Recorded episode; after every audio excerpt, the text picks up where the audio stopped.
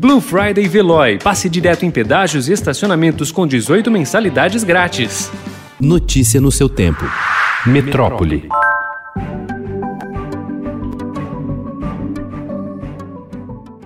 Fiocruz começa a produzir no Brasil em janeiro de 2021 210 milhões de doses da vacina da Oxford em parceria com o laboratório AstraZeneca contra a Covid-19, contou a presidente da instituição, Nízia Trindade, em entrevista exclusiva ao Estadão. A produção, disse ela, poderá atender a uma fatia considerável da população, mesmo que sejam necessárias duas aplicações, o que seria suficiente para imunizar metade do país.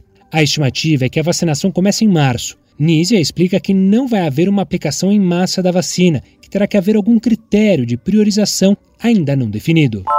O vice-presidente Hamilton Mourão negou haver atrito com o presidente Jair Bolsonaro por causa da vacina contra a Covid-19. Na semana passada, Mourão afirmou em entrevista à revista Veja que é lógico que o Brasil comprará doses da vacina chinesa Coronavac, apesar de Bolsonaro negar essa possibilidade.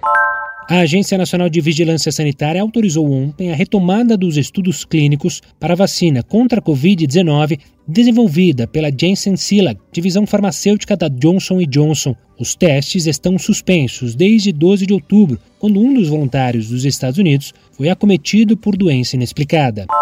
Cerca de 10% dos estudantes do ensino médio voltaram ontem a frequentar aulas regulares nas escolas municipais que oferecem essa etapa de ensino, segundo a estimativa da Secretaria Municipal de Educação. Na rede estadual, a adesão dos estudantes às aulas presenciais é calculada em 20%. Fechadas por causa da pandemia do coronavírus, escolas públicas e privadas foram abertas ontem, pela primeira vez na capital paulista, para as aulas regulares de ensino médio, mas o retorno sofre sofre resistência de pais e professores.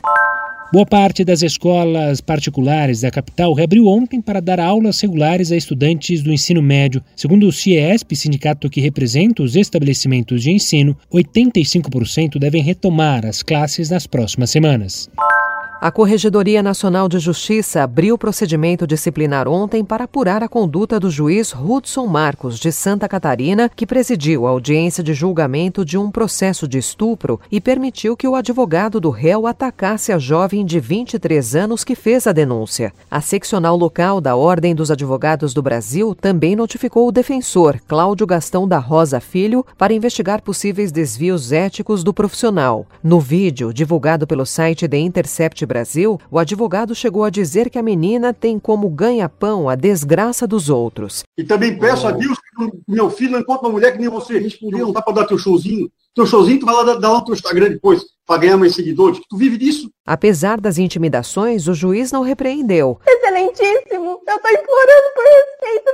Nem os acusados de assassinato sobrenatural, como eu estou sendo tratando como uma pessoa ilibada, eu nunca cometi crime contra ninguém. O empresário André Aranha, acusado de abuso sexual, foi inocentado. O MP catarinense disse, porém, que a absolvição não foi baseada no argumento do estupro culposo, sem intenção, como afirmou o The Intercept, mas por falta de provas de estupro de vulnerável.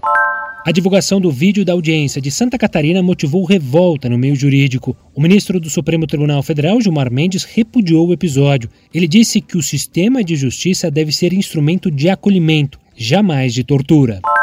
O empresário Rogério Fazano, dono do restaurante Gero Fazano de São Paulo, que se recupera de um transplante de fígado, iniciou uma campanha em favor das doações de órgãos ao publicar anúncio defendendo a doação. O movimento no procedimento registrou forte queda durante boa parte do período da pandemia de Covid-19. Procurado, Fazano não quis comentar a cirurgia nem falar a respeito da campanha. Notícia no seu tempo. Aproveite a Blue Friday Veloy e passe direto em pedágios e estações com 18 mensalidades grátis. Corre que é por tempo limitado. Garanta o seu adesivo em veloy.com.br barra Blue Friday. Veloy. Piscou, passou.